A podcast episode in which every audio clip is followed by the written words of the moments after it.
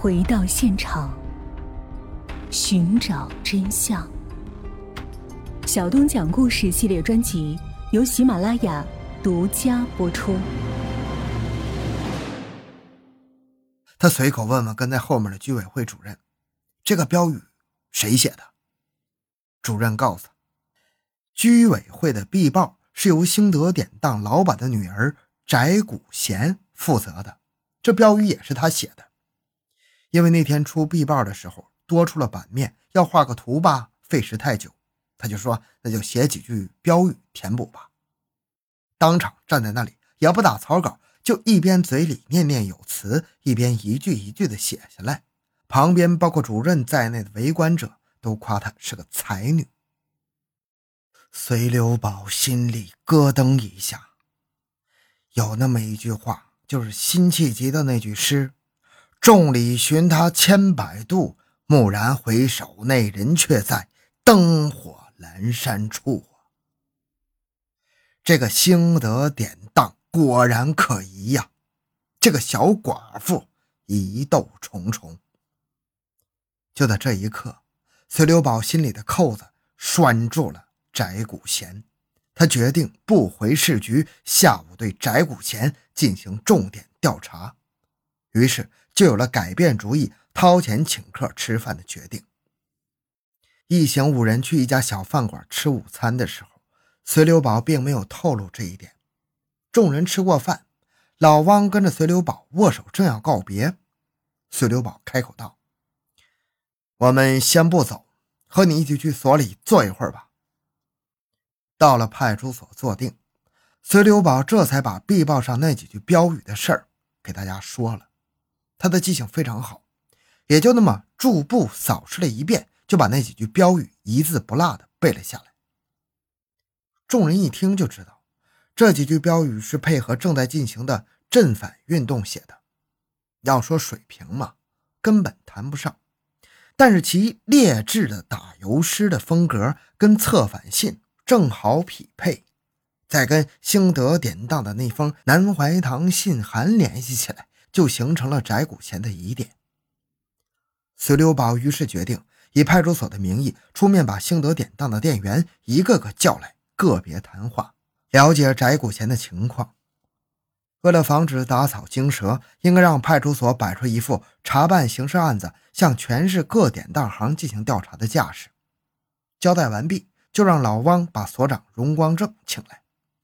隋留宝跟他单独做了沟通，制定了一个。不打草惊蛇为宗旨的方案，谈话完毕，开始实施。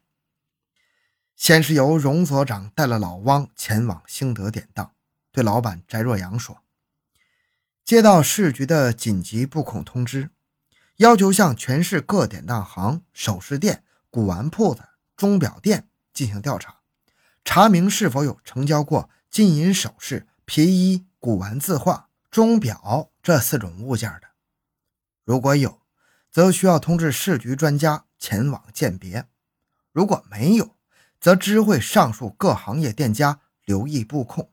一旦有人持上述物件前来交易，先扣后报。各派出所分局必须立马派员查看处置。翟老板见派出所所长亲自登门，料想肯定是市里交办下来的大案呢，不敢怠慢。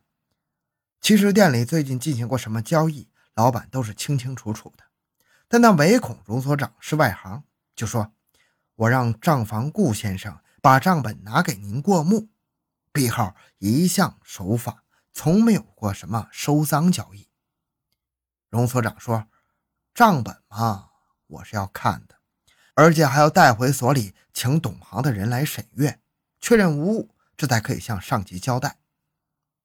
另外。”市局派下来的调查人员一会儿就要到所里了。他们如果提出让你铺子里的店员去谈话以了解情况，那你得配合呀。翟老板哪知道警方这么做是为了调查他的女儿啊？自是点头啊。兴德典当一共八名店员，隋留宝不敢打草惊蛇，只好一个一个的传到派出所谈话，让老汪待在当铺里跟翟老板喝茶聊天。其实就是监督的意思，以防止翟家转移或者毁灭证据。侦查员跟八个店员轮番谈下来，获得了一条重要的线索。随留宝跟账房顾先生谈话的时候，请对方回忆一下最近一段时间翟谷贤是否有跟平时相比显得反常或者异样的行为。顾先生说了一点：翟古贤在国庆节之后突然练起了书法，买了好几本帖子，说要临摹。两天后又来找他请求一些标语什么的书法供其临摹用。写了什么呢？无非是。什么坦白从宽，抗拒从严，立功折罪，立大功受奖。什么共产党万岁，中华人民共和国万岁，秋季不宜露宿，打倒反革命首脑等等。这隋留宝一听，顿时兴奋呐！这些书法中，不是每条都含有策反心理的一个字或者几个字吗？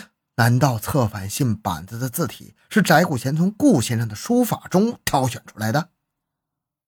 隋刘宝便说：“顾先生，你反映了一个很重要的情况啊，请你随我去一趟市局。”顾先生大吃一惊，脸露惧色。隋留宝安慰说：“我保证你没事儿。”到了市局，隋留宝从案卷里拿出一封策反信，让顾先生看。后者只看了一眼，就差点吓昏过去了。这不就是顾先生的笔记吗？隋留宝让他不要紧张，说：“这的确是你的笔记，但是我相信不是出自你手。这样吧，我念几个字，你用这封反动信件上相同的字体写下来啊，大小也要一样啊。”当下随口就念出了“夷国”。金赏米反马案明供十个字，顾先生一一写下，然后换来秘书科的一名干事，让其陪同顾先生先回当铺，同时关照顾先生，不管发生什么情况，你都不要离开呀。有什么不便，随时可以跟留守在那里的老汪说。随刘宝当即向秦英基厅长汇报啊。秦厅长看了顾先生所写的字，说：“这确实很像策反信的笔记呀。”马上通知省厅来鉴定。那时候，连省厅也没有专业的笔迹鉴定人员，还是让文化厅请了几个南宁市的书法界大腕来做的鉴定，一致认定顾先生的笔记与策反信完全一致。秦英基闻报，当即下令逮捕翟古贤。这天，翟古贤随其母亲去亲戚家了。侦查员担心走漏风声导致其潜逃，立即前往其亲戚家，却只有其母在家。一问，说是与亲戚邻家的两个姑娘去逛公园了。侦查员在公园找到他的时候，已经是下午五点钟了，闭园的铃声都响起了。翟谷贤到案之后，先是佯装无辜，哭着大喊冤枉，继而又玩起了沉默，无论跟他说什么都不吭声。崔六宝和几名侦查员耐心地向他反复交代政策，直到晚上十点，他才说了对其策划并实施特一号的案件的全过程，交代如下。事情要从翟古贤与叶高玉的同学关系说起。翟叶二人相差三岁，是南宁市第二师范学校的前后届同学。叶高玉入学读一年级的时候，翟古贤刚升入三年级。按照学校规矩，一年级学生入学的时候，二三年级的学生要做迎新工作。那时候虽然是旧社会。但是在大学，对于男女生没有管理之说，宿舍也没有阿姨把守大门。同样，迎新时也没有男女之防。当时叶高玉正好是翟谷贤迎接的，两个人就这样相识了。